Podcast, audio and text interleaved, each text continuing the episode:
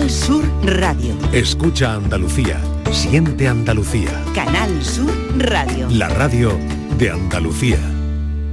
Vamos a ir muy atrás en el tiempo, si les parece, porque hubo un tiempo donde las ondas radiofónicas eran el eco de las almas de un país. En ese momento surgió el consultorio radiofónico de Elena Francis. Cada tarde, desde 1947 hasta 1984, su voz resonaba en las ondas, tejiendo un vínculo único con varias generaciones. El espacio se adentraba en las profundidades de las emociones y principalmente a través de las cartas que escribían sus oyentes, pues conectaba con los demás, ¿no? Cartas cargadas de incertidumbre, de anhelos, cartas enviadas buscando una única cosa, una respuesta. En el estudio de Radio Barcelona, Gabriela bebe un sorbito de agua y espera la señal del técnico.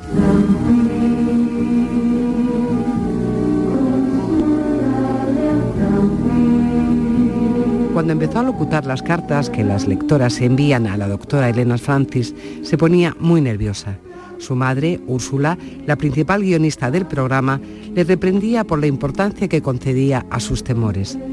Al cabo de unos meses, la punzada de los nervios se volvió excitante. El silencio previo al inicio de la locución dejó de precipitarla para encumbrarla. El corazón se le aceleraba ahora por el júbilo de ser el centro de atención, de que toda la emisora la viera y la mirara, la oyera y la escuchara. A Úrsula aquello también le había molestado. El orgullo, además de pecado, es un defecto deleznable en una mujer, le recalcó. Por eso, cuando sus compañeros admiran su profesionalidad o la felicitan, la chica se incomoda y mira hacia otro lado.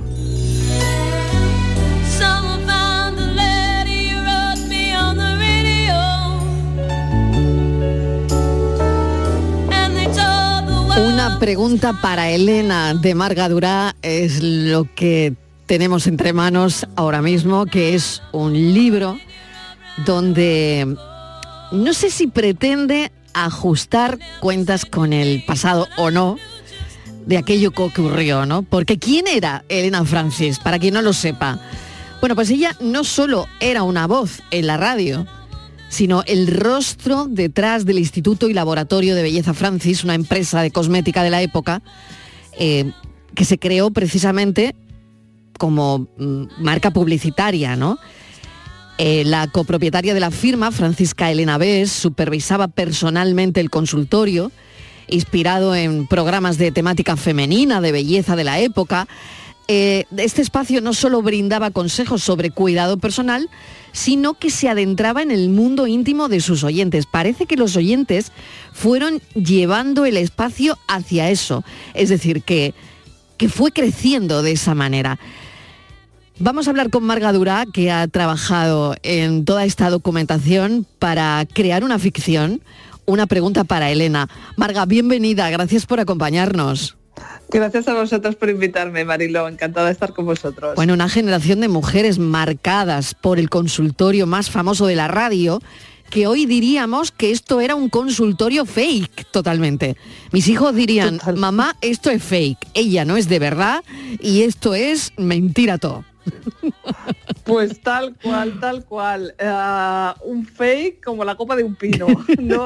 Ha habido pocos así de grandes como este. Sí, bueno, sí, exactamente. Sí. ¿Ha sido? ¿Tú crees que en la radio, en la industria radiofónica, ha sido el más grande? Hombre, ¿sabes aquello que se dice que se puede engañar a unos pocos durante un tiempo, a muchos durante poco tiempo? Es que ella engañó a muchos durante mucho tiempo, que fueron más de 30 años. Entonces aquí yo creo que grande, si entendemos por tiempo y por cantidad de gente, sin lugar a dudas. Bueno, Elena Francis tomó como ejemplo el consultorio de Mercedes Fortuny, que durante medio siglo había sido la voz de las cartas de Radio España, aunque en sus inicios pues también se centraba ella en asesoría de belleza.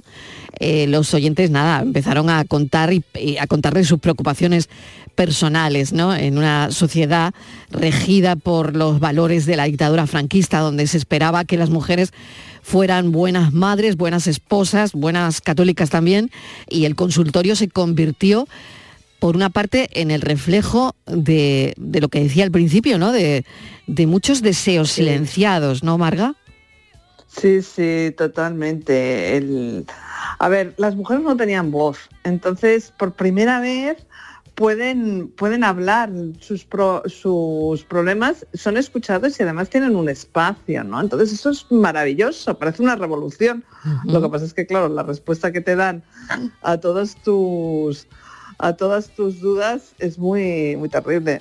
De hecho, la presentación importante de mi protagonista es en un momento en el que ella puede tener el micro, ¿no? Porque es en el momento en que una mujer puede ser escuchada, cosa que no ocurría. Ahora nos parece, bueno, a ti aún más, que estás siempre con un micro. Claro, pero claro. Parece normal, pero no lo era. Claro, no lo era, ¿no?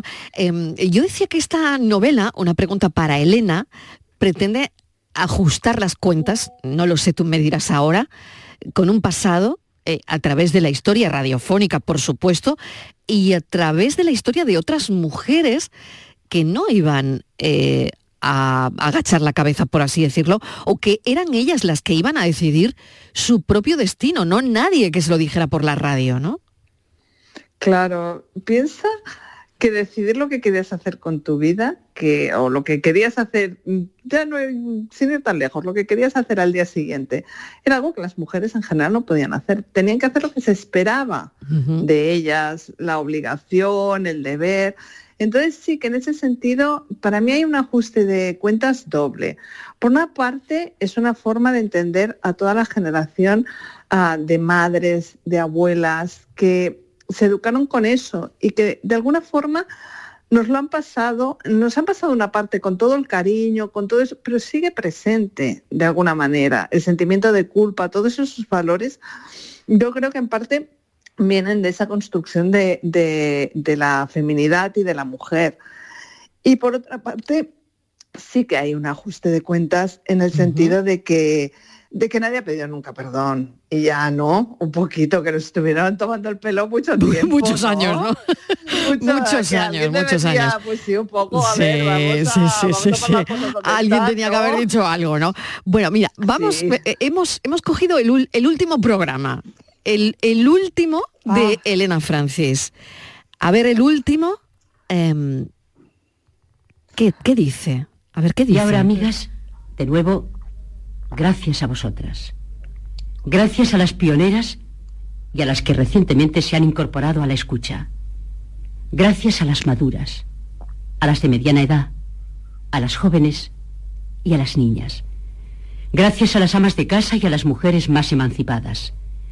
Gracias a las que habéis venido al consultorio con tristezas profundas y a las que lo habéis hecho con grandes alegrías. Gracias a las que no sabíais casi nada y a las que vuestra cultura os permitía una mejor expresión. Gracias a las que hacíais elogios y a las que elaborabais críticas.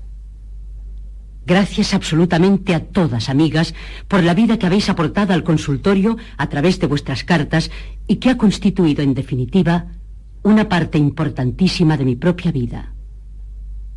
Elena Francis, y solo ella, os dice hasta siempre. ¡Qué gran locución, Marga, eh! Otra cosa, esas voces. Sí, es decir, es que estaba todo pensado. Esas pausas, esas inflexiones, esa locución. Sí, es emocionante, aún sabiendo que no existe la señora y todo, lo escuchas y dices, sí, Dios mío. ¡Qué barbaridad, eh! Y hay algo que me parece importante, que es lo que intento reflejar en la novela. También ten en cuenta que eso es en el 1984 y también ha cambiado muchísimo la sociedad. Mi novela está ambientada en el 1952. Entonces, aquí en tiempo, Elena también se pone un poco más tranquilita. Ya no, o sea, ya en el 84 estaba más... Estaba, claro. Estaba un poco más reducidita. Estaba ya más controlada. Ya no era tan vehemente, por decirlo así. Bueno. Pero ten en cuenta que dice una cosa que me hace gracias a las pobres, a las ricas, a las... Se le anunció la Coca-Cola. A los bajos. Al mundo entero quiero dar un mensaje de paz, entero, claro. Eso es importante entender, que todas, que era un fenómeno transversal. Es decir, exacto. Que todas las mujeres, las mayores, las pequeñas, en la época, en el 84 ya no, pero en la época de auge del consultorio, todas lo escuchaban, y había hombres también que lo escuchaban. Bueno, y que escribían, pendientes. Y que por lo visto había hombres que también escribían. Es muy curioso. Sus dudas. Mira, y dice la investigación, Marga, perdona que te interrumpa, dice la investigación que es no ha habido más cartas nunca en este país que las que se escribían a Elena Francis. Es muy probable. Era una locura. Era una locura, que se recibían, 300.000, en fin, 30.000 cartas. Impresionante el número, ¿no? Decías que hubo un hombre y te he interrumpido para contar lo de las cartas. No, que había... Que hace poco, a raíz del libro, me encontré con un hombre de cierta edad y me dijo, yo lo escuchaba y lo escuchaban todos mis amigos también. Porque, claro, era muy difícil en aquella época conocer a una mujer. Entonces, a través del consultorio sabías o creías saber algo más del mundo femenino. Y entonces, claro, ellos también escuchaban a Elena Francis. Había hombres que también... Otros había como un desprecio hacia todo lo femenino. Esto son cosas de chicas, ¿no? Esos son como que no tienen la categoría que tienen otros programas, ¿no? Pero aún así había otros que decían, a ver qué dicen, que esto parece interesante. Bueno, ¿cómo nos sonaría esto hoy jueves 2 de noviembre 2023, 5:15? Hola, amigas todas. Oyentes, seguidoras asiduas de este consultorio que ha aglutinado generaciones a lo largo de sus muchos años de existencia en las ondas. Un cariñoso saludo para todas.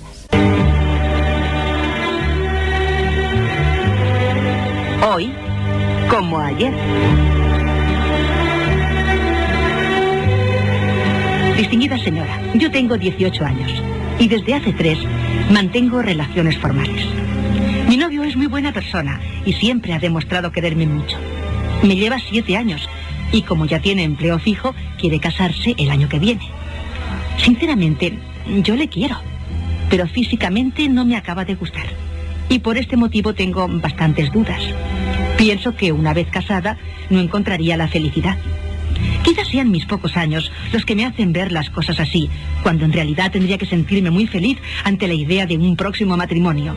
Y no es eso exactamente lo que me ocurre, porque la verdad es que no acabo de verlo claro. Por eso recurro a usted, señora, para que con su clara visión de las cosas me ayude a aclarar estas dudas que cada vez me preocupan más. Mi novio insiste en contraer matrimonio. Yo espero su respuesta y aprovecho esta oportunidad para saludarla con todo afecto.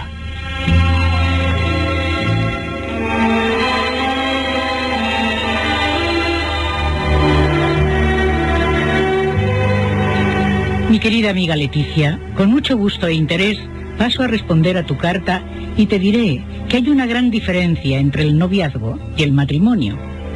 El primero constituye una época feliz, romántica y soñadora, y el segundo, un tiempo de realidades inequívocas, de tocar el suelo con los pies después de descender de las nubes.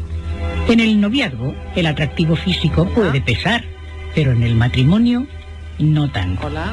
Bueno, todavía queda tiempo para la boda y en su transcurso debes cambiar de opinión, dejando a un lado lo puramente estético en favor de otras cualidades humanas como la moral, la honradez, el amor, la fidelidad, etcétera, etcétera, etcétera. Resumiendo, querida, yo creo que el problema que me planteas puede corregirse con el tiempo, cuando la idealización deje paso a la realidad y veas en tu marido otro tipo de belleza. En fin, yo espero que este problema se resuelva favorablemente para ti. Y ya sabes, querida, que quedo a tu entera disposición. Hasta siempre. Hasta siempre, querida, hasta siempre. 5:18 p.m. Su novio no le gustaba, Elena, está claro. Su novio le llevaba 7 años y no le gustaba para nada ese señor. No le gustaba. Sí. Y claro, ella le dice al final que puede corregirse, además, que claro.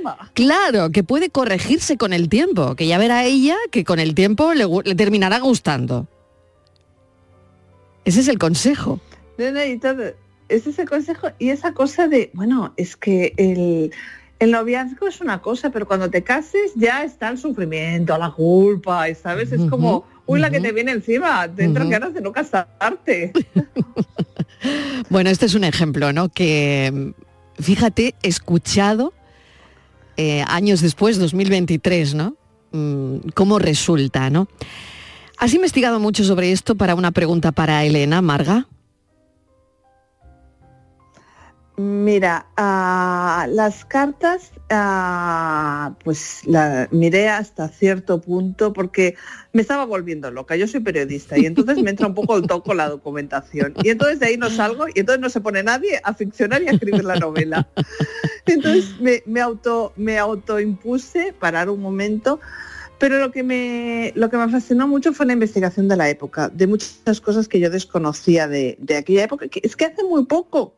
Es que lo que a mí me dio escalofríos un poco es que descubrí cosas que se saben, pero yo pensaba que sabía mucho más de la época de lo que sabía, y no. Y me di cuenta que había, bueno, yo qué sé, el Patronato de Protección para la Mujer. Es una entidad que yo creo que llegó hasta la transición y es terrible. Encerraban a las chicas jóvenes en conventos sin saber cuándo saldrían y todo eso supone, porque igual la encontraban caminando por la calle con un hombre, ¿sabes? Cosas que parecen que ahora te las planteas y dices, pero ¿cómo podía ocurrir esto, no? Y hace tan poco. Entonces un poco a mí me sirvió para entender mejor a las generaciones anteriores. Y a partir de ahí lo que hice es total ficción. Es una historia que sea muy adrenalítica, que enganche, que guste y que tenga cierta profundidad con los personajes. Claro, porque necesitábamos también esta ficción de alguna manera, Marga, o esa persona que al final, bueno, le escribe también a Elena Francis, pero con otro tonito y con otra idea, ¿no? Y con otra idea de la vida que en aquel momento, y contextualizas muy bien en la novela, claro, puede parecer transgresor, claro. Claro, es que yo venía de una novela, la anterior, la del prodigio de las migas de pan. Claro. Sí, que pasaban 30 años. Entonces esta pasa en un mes y medio. Y mi idea era que me saliera más corta, pero no lo conseguí también, que fuera más. Entonces, quería transmitir el ritmo, el estar con un poco de, ¡ay, qué va a pasar! ¿Sabes? En una narración que era mucho más corta en el tiempo y que las pequeñas cosas que intentaban te podían no parecer importantes. Dices, bueno, es que ella simplemente quiere buscarse un trabajo, ¿no? ¿Qué drama hay, no? Pues claro, los obstáculos son tan grandes que parece Indiana Jones la protagonista al final, ¿sabes? Claro. Y solo quiere que la dejen un poquito en paz, que le dejen un poquito por favor, ¿sabes? Claro, porque aparte, bueno, no sé, pero supongo que con el consultorio más famoso de toda la radiodifusión española hasta, bueno, desde siempre, y para siempre, y por siempre, claro, esto sí. Marcó probablemente a toda una generación de mujeres. Yo creo que a 2 generaciones. Yo, por mi edad, diría que a mis padres y a mis abuelas. Algunos más jóvenes eran abuelas y bisabuelas ya. Pero sí que creo que son las mujeres de la posguerra. Y luego ya las que están más cerca de la transición. Yo creo que a partir de los años 80 no tiene te diría de los 70, no tiene la fuerza que tiene. Básicamente porque ya hay otras formas de información, porque hay otros movimientos sociales, ¿sabes? Porque tienes la tele, es que piensa que en el 52, que es donde se ambienta la novela, solo había la radio, ¿sabes? No había nada más fácil, lo que salía ya era verdad porque no lo podías contrastar con nada más. Pero fíjate, ¿no? Y luego lo que hablábamos al principio de la entrevista, Marga, que todo era fake, ¿no? Que todo era falso. Fake, pues porque usamos ahora, ¿no? La gente más joven utiliza este término para contar que esto era, yo qué sé, era algo que al final se descubre, pero que tarda tantos años en descubrirse. Y claro, a mí cuando me contaron esta historia y que todo al final era fake y que ella no existía y que, bueno, pasaron cantidad de guionistas, ¿no? Por ese programa y que eran, pues eso, grandes locutores, grandes locutoras, en este caso, que locutaban pues con la versatilidad que hemos oído y, por otro lado, grandes guionistas, ¿no? Entonces, claro, esto yo me pareció tremendo, pero claro, la gente, ¿cómo reaccionaría en aquella época, no? Parece que, bueno, pues ya está, pues es curioso, creo que también tiene un estudio todo esto, ¿no? El cómo reacciona la gente cuando se entera que todo había sido falso durante tantos años, ¿no? Claro, es que yo creo que es una decepción terrible. Y claro, luego te paras a pensar, ¿no? Y dices, a ver, es una señora que en los años 50 ya era una señora mayor. Uh-huh. Y en los 85, supongamos que se le suponía unos 60 años, 50, uh-huh. ¿sabes? Pues oye, era muy mayor ya en el 85, ¿sabes? Era una señora que nunca se la vio, que contestaba a toda la barbaridad de cartas que le llegaban personalmente, hacía el consultorio y normalmente decían que viajaba mucho por compromisos al extranjero, ¿no? Entonces, esta señora, que los días de esta señora eran de 72 horas para poder hacer todo eso, porque a mí no me dan, ¿sabes? Claro, imagínate, ¿no? Imagínate. Entonces, todas esas cosas, supongo que cuando acabó, dices, ostras, claro, pero ¿cómo me lo he podido creer, no? Pero yo creo que en ese momento se iba a un oyente, a un telespectador también, porque empezaba la tele, mucho más ingenuo, mucho menos maleado, pero ingenuo no en el sentido de ay, pobrecito, condescendiente, claro, sino que tenía menos cultura mediática, porque solo había tenido la radio y solo había tenido la 1, ¿sabes? Y la 2 y punto. Uh-huh. Es muy curioso, la verdad, todo esto, ¿no? Y quiero terminar leyendo una carta que dice, una carta para Elena Francis de Marga Durá. La tengo aquí. Sí. La leo. A ver, ahí me desquité. Venga, que la tengo aquí. Una carta para Elena Francis de Marga Durá. Querida Elena Francis, tengo una pregunta para ti. O más bien, un sinfín de preguntas. Las que no pudieron hacer las mujeres que confiaron en ti. Que creyeron que tú eras una de las suyas, que las cuidabas, que te importaban. ¿Cómo pudiste hacer y ejercer ese poder para persuadirlas de que lo mejor para ellas era soportar malos tratos, silenciar abusos o inmolarse por la familia hasta perder su identidad? He estado escuchando tus programas y he leído tus cartas, repletas de cariñosas formas de enmascarar atroces consejos. Y he decidido escribir este libro porque hasta ahora nadie te había ajustado las cuentas en una novela y me pareció necesario hacerlo, para que no se olvide, para que no se repita. Mi historia no solo va de ti, sino de Berta, Carmen, Gabriela, Jacqueline y Elvira, un grupo de mujeres que cometen el terrible crimen de tomar las riendas de su vida. El azar las hará cómplices por querer ser ellas mismas, un acto de rebeldía que tú, querida Elena, condenabas.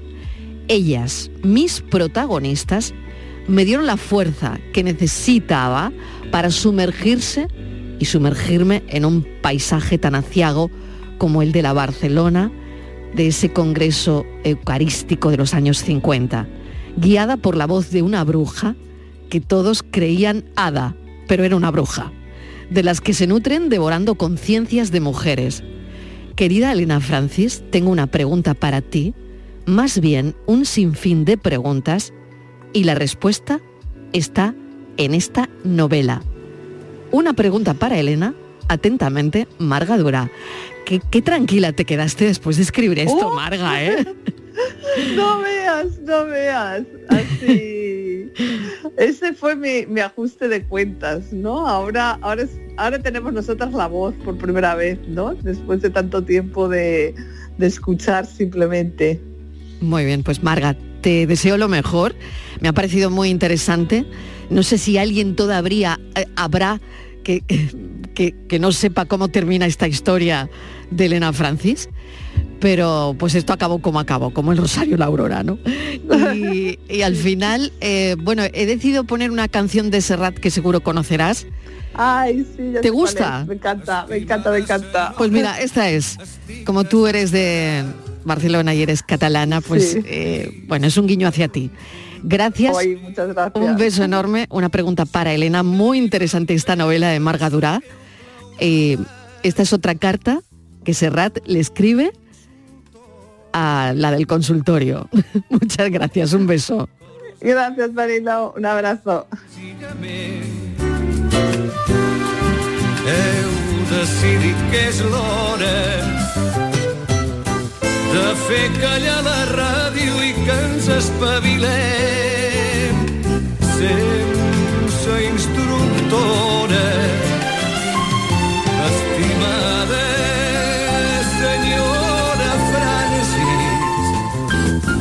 Ho farem perquè no s'agafin els canalons. Com sabrem si aquell xicot té bones intencions? Qui ens farà companyia als cors solitaris? Qui ens aclarirà amb què se'n van les taques de cafè? De qui rebrem instruccions per defensar-nos de la Guinea?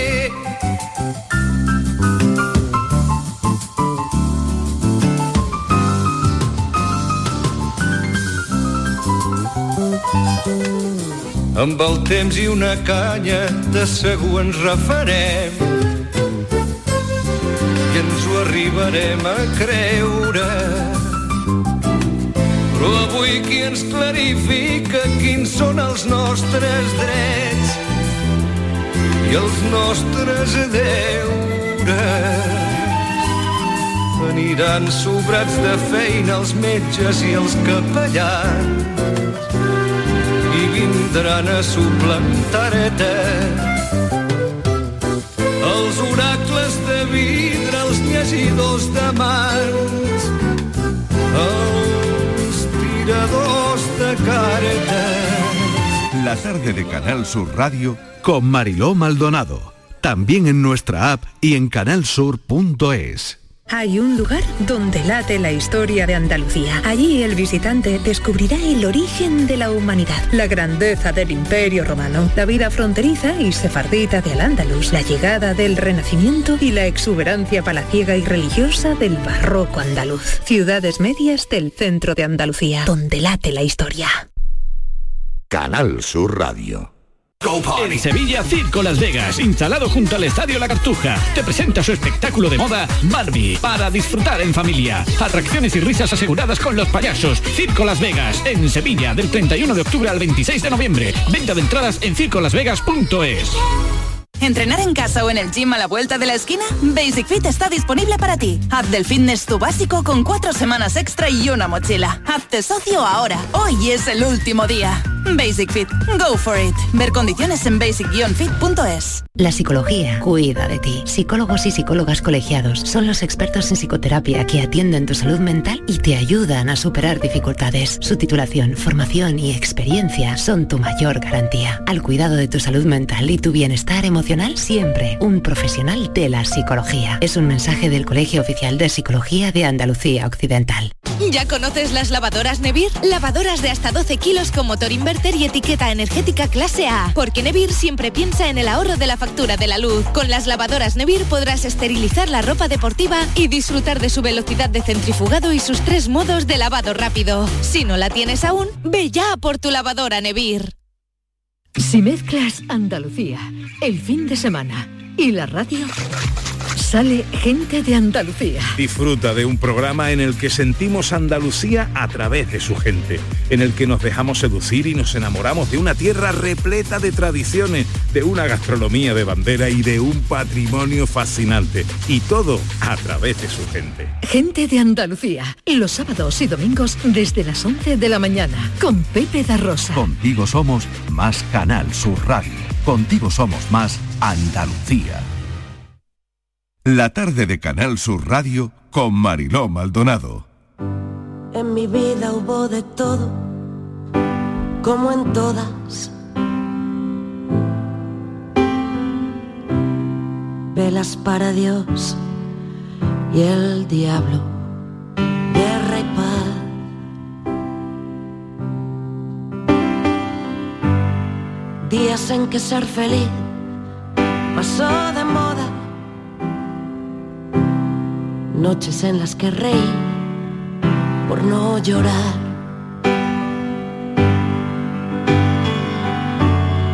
Hubo gente mala y hubo gente buena, y otros que eran las dos cosas a la vez.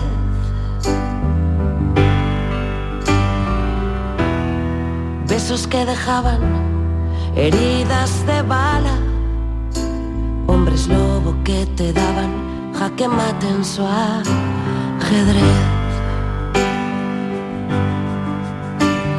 A veces no hay mensaje en la botella, a veces no hay más cera que la que arde. La vida se parece a un tatuaje de calaveras y estrellas.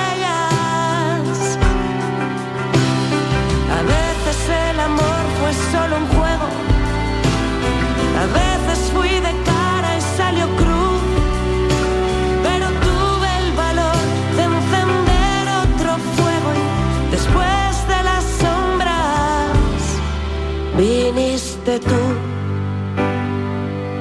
He de confesar que descubrí a esta pedazo de artista en la pandemia, a esta gran compositora, a esta gran cantante cuando... Bueno, en aquella pandemia que ahora casi apenas recordamos y que nos paralizó a todos, pues ella fue súper activa en las redes sociales, no se detuvo ni un segundo, porque es lo que ha hecho siempre con su carrera. Pone todo el corazón y todo su trabajo a este oficio maravilloso que no siempre es fácil. Así es, Rebeca Jiménez, así suena. Perdí yo.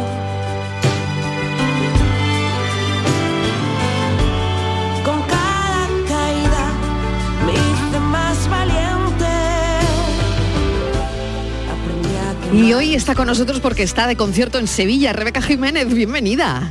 Hola. Un placer tenerte con nosotros. Estíbaliz Martínez, que se sienta de nuevo. Sí, por aquí. Y... fíjate, mañana tenemos concierto de Rebeca. ¿Mañana o es...? No, sí, mañana, día 3. Ahí, no, mira, con el día de ayer de fiesta, no me ubico, Rebeca, no me ubico. Bueno, sí. Mañana concierto en Sevilla. Sí. Concierto, venga, cuéntanos en la sala Lady Drama de Sevilla. ¿Y qué le vas a hacer a la gente? A ver. Pues bueno, lo que voy a hacer sobre todo es presentar en directo Calaveras y Estrellas, este nuevo single. Seguramente a lo mejor canto el siguiente sencillo que va a salir, ya así para que vayan aprendiéndoselo. Y por supuesto, pues bueno, un poco de toda mi historia, ¿no? Desde el primer disco, pasando por mi etapa mexicana y hasta hoy. Una segoviana en el mismísimo México lindo, ¿no? Donde, bueno, no sé, ¿qué te da? O cuéntanos esa historia para que los oyentes, esa intrahistoria que hay ahí detrás, para que los oyentes lo sepan, Rebeca. La verdad es que siempre he cantado rancheras desde pequeña. Y en un momento dado empecé a cantarlas en directo en los conciertos, porque siempre cantaba más en familia, con mi hermana, mi padre, pero un día dije, hombre, yo creo que podría cantarme una rancherita. Y a raíz de ese día, que además tenía en el público a un matrimonio mexicano y que me animaron mucho a ir a México, pues dije, pues es que yo soy mexicana, yo me siento muy mexicana, porque esto, no sé, Chavela Vargas, mi maestra, siempre desde pequeña, la he escuchado tanto, y decidirme a México, me monté una gira por ahí, y fui pues para estar un tiempito con la gira, y me quedé casi un año, y con intención de haberme quedado a vivir. Lo que pasa que luego la vida te lleva por otros caminos y al final, bueno, pues te vas atrapando o vas, eso, precisamente, tomando otros caminos. Pero mi corazón está puramente mexicano. Fíjate que hoy es un día muy de La Llorona, ¿no? Hombre. Yo creo que es un día muy de La Llorona, ¿no? Total.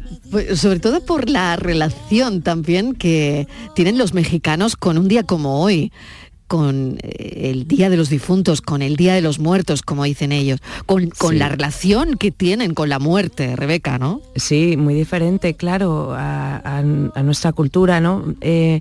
Ahí el Día de Muertos se prepara todo lo que más le gustaba al ser querido que se ha ido, ¿no?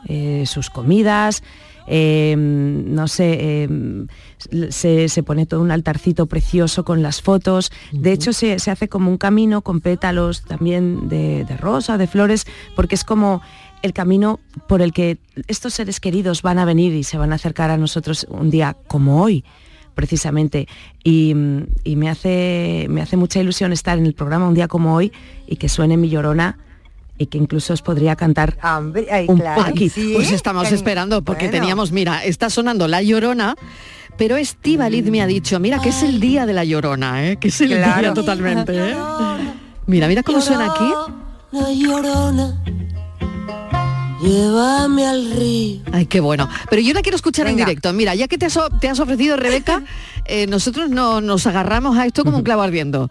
Así que si tú quieres hacer hoy La Llorona en directo, que es el día además, en la tarde. Claro que somos, sí, porque es el día. Somos todo oídos. Y encima, pues qué bonito estar aquí y cantaros. No sé qué tienen las flores, llorona las flores del Campo Santo. No sé qué tienen las flores, llorona las flores del Campo Santo, que cuando las mece el viento, llorona, parece que estén llorando. Que cuando las mece el viento, llorona, parece que estén llorando. Bueno, bravo, de verdad. Tengo con nosotros también a Diego Abollado. Diego, ¿qué tal? Que viene con la cultura. Hola, Diego. Claro, fíjate lo que me he encontrado aquí, una Llorona en directo. Claro, es que es el día de La Llorona. Sí, es el día. Totalmente, es verdad. Y además a mí me gustaría decirle lo generoso que son los mexicanos cuando los no mexicanos nos metemos a cantar canciones suyas. Quiero decir que podemos cantar rancheras, podemos cantar otras cosas, y si lo hacemos bien, estamos absolutamente integrados, ¿es verdad? Sí. Quizá los españoles somos un poquito más recelosos en eso y nos ponemos más con apropiación cultural. ¿Es verdad o no? ¿A que sí? Absolutamente verdad. Y de hecho, mira, antes comentaba de Chavela Vargas, que para mí ha sido una maestra y que el pueblo mexicano adora y ama a Chavela Vargas. Chavela era costarricense. Efectivamente, claro. Y bueno, pues ha sido probablemente de las personas que más ha llevado la cultura mexicana a todos los rincones del mundo. Ellos te reciben con todo el amor y además agradecen que tú cantes algo propiamente de ellos, ¿no? Como son las rancheras. Qué bien, qué bien, qué bien. Qué bien. Bueno. Sí, yo te quería preguntar sobre lo nuevo, sobre Calaveras y Estrellas, que tiene las letras nada más que de un poeta, sí, de Benjamín Prado, que además dice que es que no ha escrito... que la letra no es para un disco, sino que ha escrito para ti. Claro, sí. Lo que... ¿Esto cómo es? Bueno, Benjamín Prado y yo tenemos un espectáculo juntos de música y poesía, ¿sí?, que se llama Agitado y Mezclado, y paralelamente a mi proyecto tengo este otro, ¿no? Y hacemos conciertos por toda España, por teatros, Espero pues pasar por Sevilla, pasar por toda Andalucía y pasar por todas las partes de España, ¿no?, con este espectáculo. Y bueno, de tantas conversaciones con Benjamín, tantos años de amistad, de mi parte de calaveras mexicanas que la llevo hasta tatuada, y que en todos los conciertos pongo estrellas, me dijo, calaveras y estrellas, eso tiene una canción.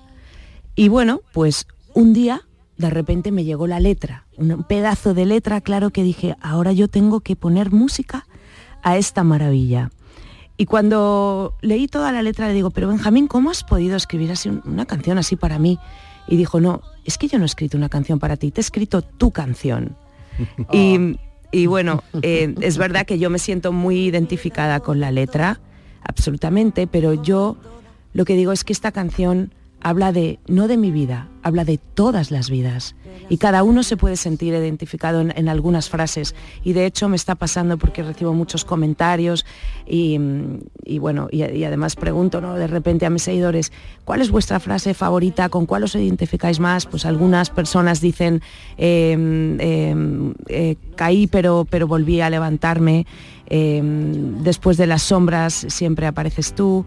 Hay de todo. Lo importante es también que el final y lo que queda, el mensaje es positivo, que es lo que va a pasar en este disco. Este disco tiene su parte de sombras, de calaveras, pero tiene su parte de luz, las estrellas. Y siempre acabará todo con la luz. Heridas de bala, hombres lobo que te daban jaque mate en su ajedrez.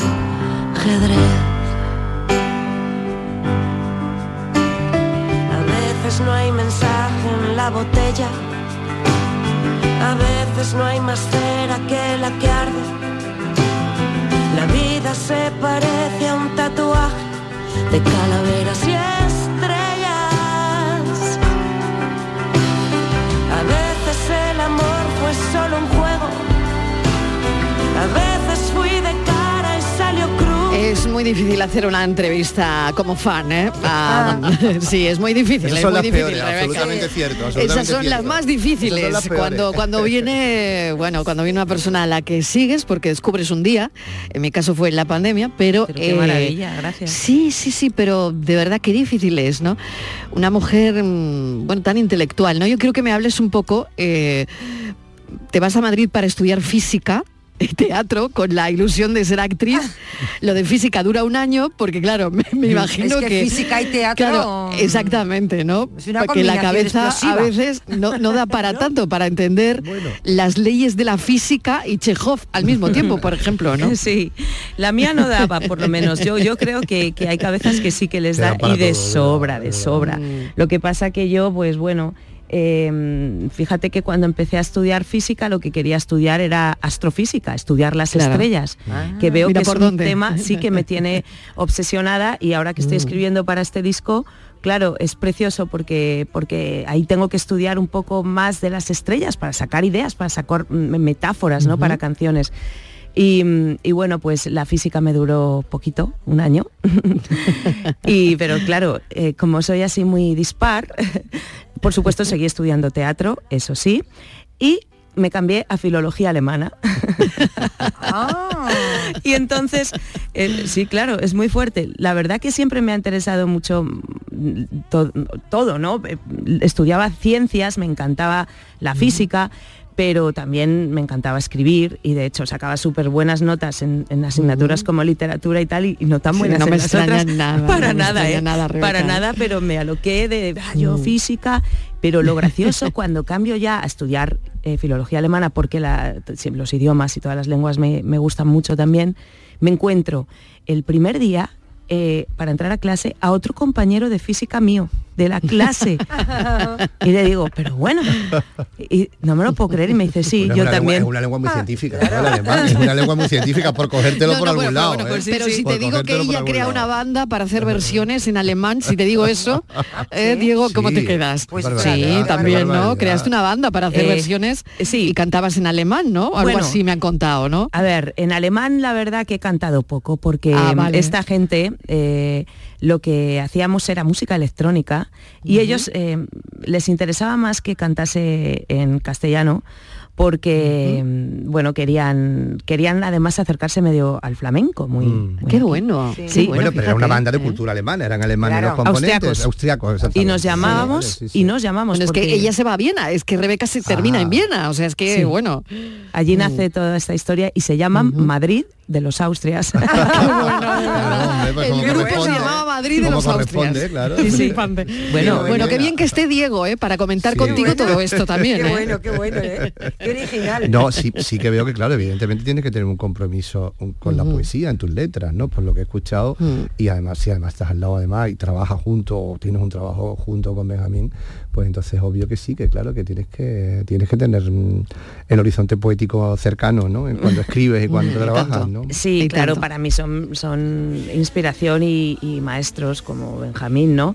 Yo, bueno, Benjamín, fíjate que me ha dicho siempre que le gusta mucho mi manera de escribir, cosa que para mí es, bueno, o sea, un halago máximo, ¿no?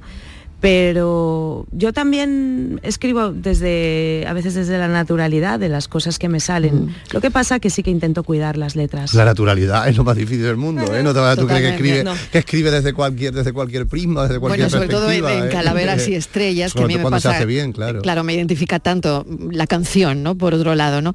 Y cuando Rebeca dice eso de a veces no hay más cera que la que arde, ¿eh?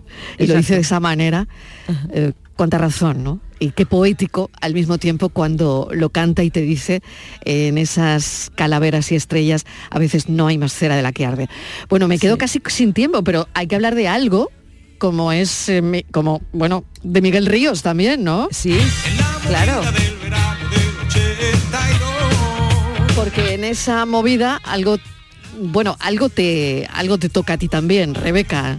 Bueno, para mí un lujazo absoluto formar parte del concierto que ha quedado grabado del 40 aniversario del Rock and Ríos, que se grabó en Madrid, en el WiZink Center, y haber compartido ya en varias ocasiones escenario con Miguel Ríos, un grande, un pedazo de artista y de persona increíble, y que quién me lo iba a decir a mí, yo que sé, que era una pequeñaja cuando él estaba triunfando por el mundo, que yo iba a estar subiéndome a los escenarios con él, y ahora pues sí que le estoy acompañando en algunas fechas de la gira del 40 aniversario Rock and Ríos.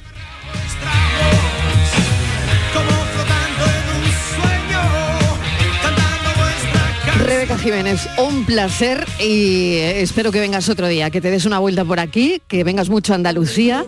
Mañana concierto en Sevilla, Lady Drama, no se la pierdan. Yo creo que me voy a dar un salto, ¿eh? A ver a Rebeca Jiménez, Calaveras y Estrellas. Ojalá. Rebeca, un besazo enorme. Muchísimas gracias, ha sido un placer.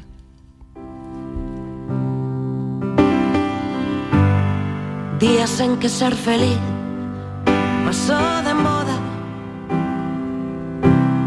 noches en las que reí por no llorar.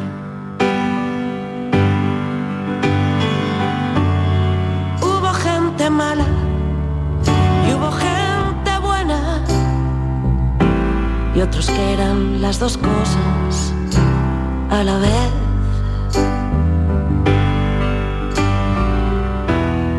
Besos que dejaban heridas de bala, hombres lobo que te daban jaque mate en su ajedrez. A veces no hay mensaje en la botella, a veces no hay más cera que la que arde. La vida se parece a un tatuaje de calaveras y estrellas. A veces el amor fue solo un juego, a veces fui de cara y salió cruz, pero tuve el valor de encender otro fuego, y después de las sombras viniste tú. La tarde de Canal Sur Radio con Mariló Maldonado, también en nuestra app y en canalsur.es. Operación ahorro en Rapimueble. Remate final de precios. Apilable de salón 299 euros. Dormitorio de matrimonio 399 euros. Ahorra con Rapimueble, líder en precios, calidad y garantía. Y paga en 12 meses sin intereses. Más de 200 tiendas en toda España y en rapimueble.com. Los productos andaluces de calidad diferenciada están reconocidos en Europa y en todo el mundo. Aceites de oliva virgen extra, vinos, frutas, hortalizas, jamones. Un placer excepcional que puedes vivir cada día. Busca los sellos de denominación de origen y disfrútalos. Genuinos, excepcionales, nuestros. Campaña financiada con Fondo Europeo de Desarrollo Regional. Andalucía se mueve con Europa. Unión Europea. Junta de Andalucía. Te levantas muy temprano, madrugas mucho, trabajas o estudias de noche. Cuando casi todo el mundo duerme menos tú, ya estamos contigo. En la mañana de Andalucía, el Club de los Primeros de Canal Sur Radio, con Charo Padilla, de lunes a viernes desde las 5 de la mañana. Contigo somos más Canal Sur Radio, contigo somos más Andalucía.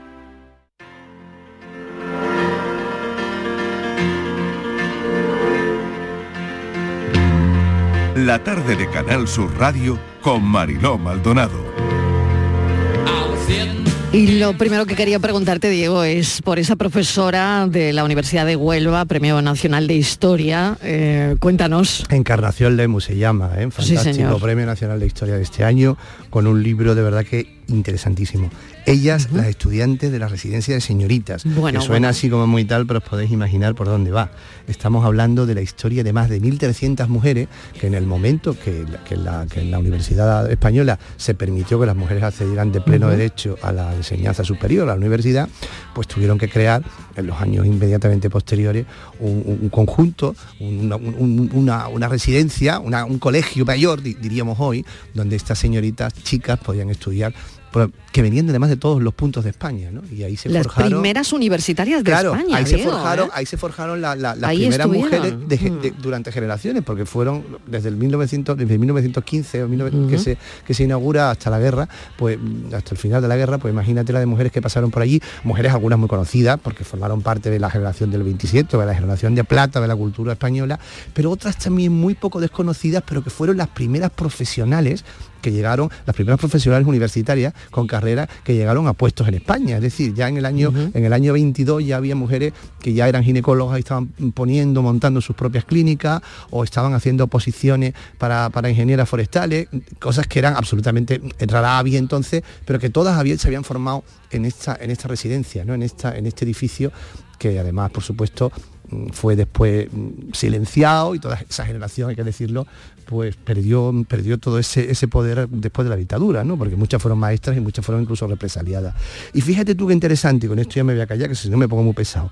Encarnación Para nada, que Lemus, me encanta escucharte, Diego, ¿eh? Bueno, muchas gracias. Encarnación Lemus. Pozo de cultura, sabiduría, y nos encanta que nos cuente todo lo que sabe. Encarnación Lemus, fíjate qué curioso, que es una profesora que además es experta en exilio y en todo lo que pasa después de la guerra civil, con toda la intelectualidad que pasa después de la guerra civil, encuentra en los años 80 en la basura todo un depósito de archivos en los que están contando la historia de estas mujeres.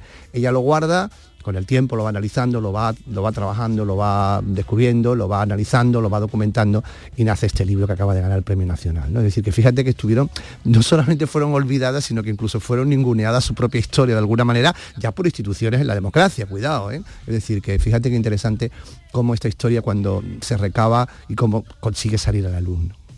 He extraído un titular de un periódico que me mandas esta mañana, ¿no? Sí. Concretamente de los compañeros del ABC, que dice, lo dice ella, Encarnación Lemus, que dice: la Residencia de Señoritas no se hizo más famosa porque Lorca no estudió allí. Claro, es verdad, efectivamente, muy interesante lo que ha dicho. Me parece el titular, ¿no? Claro, porque siempre nos quedamos con la Residencia de Estudiantes, que era cómodo el sitio donde estudiaban todos, pero ahí también que había estudiantes, no estudiantas. Aquí estaban las estudiantas y evidentemente, como te digo, hay muchas mujeres muy conocidas, ¿no? Pues como te digo, María Zambrano, Maruja Mallo, Concha Méndez, Zenobia Camprubí, pero después hay otras muy, muy desconocidas que formaron todo ese grueso de la de las primeras profesiones profesionales universitarias en España, ¿no? Y eso es muy interesante. Claro, la misma época, fíjate, ¿no? Haciendo ese paralelismo de Buñuel, de Lorca, Dalí, la misma, de figuras igual de importantes de en aquel momento, ¿no? Efectivamente, la misma época, claro. Y la misma filosofía a la hora de convivir y a la hora de trabajar, porque no era una residencia de señoritas normal. Había actividades, había cursos, había conferencias, era realmente un verdadero vivero de sabiduría, y más de mujeres que además estaban muy falta de tener acceso a muchas de las actividades artísticas o culturales que estaban siempre destinadas más que nada a hombres, ¿no? Con lo cual aquello se convirtió en un verdadero foco, ¿no?, de intelectualidad para las mujeres. Un retrato generacional total, ¿no? Porque ella dice que ha estado leyendo conversaciones de todas las alumnas en aquel momento y descubrió muchos miedos, descubrió también que les hacía felices, la correspondencia que mantenían ellas con sus familiares, ¿no? Claro, porque es un retrato total. La mayoría de ellas, lo decíamos antes, llegan a Madrid a estudiar a la Universidad Central, donde estaban las carreras principales. No era fácil estudiar medicina, por ejemplo, en el año 15 en España. Claro. Y siendo mujer además menos, porque en una universidad de provincia debía ser más terrible todavía, porque habría menos. Entonces venían de todos los puntos de España y de repente se encontraban allí en una situación realmente como cualquier universitario que empieza una carrera y se traslada a un sitio. Siempre es una experiencia y es una exposición a la vez encantadora y a la vez vulnerable. Pues imagínate tú siendo mujer pionera en el año 1916, ¿no? Es decir, que claro, imagínate la historia que tienen que contarnos, ¿no? Y tanto. Gracias, Diego Abollado, por descubrirnos a Encarnación Lemus, profesora que ha recibido, de Huelva, que se diga, exactamente, de la Universidad de Huelva, el Premio Nacional de Historia 2023 por su ensayo Ellas, y es de Huelva. Así que esto es importante para nosotras, para Andalucía y para todo el país, claro. Pues claro que sí. Venga, gracias. Un beso, Diego Abollado. Hasta ahora.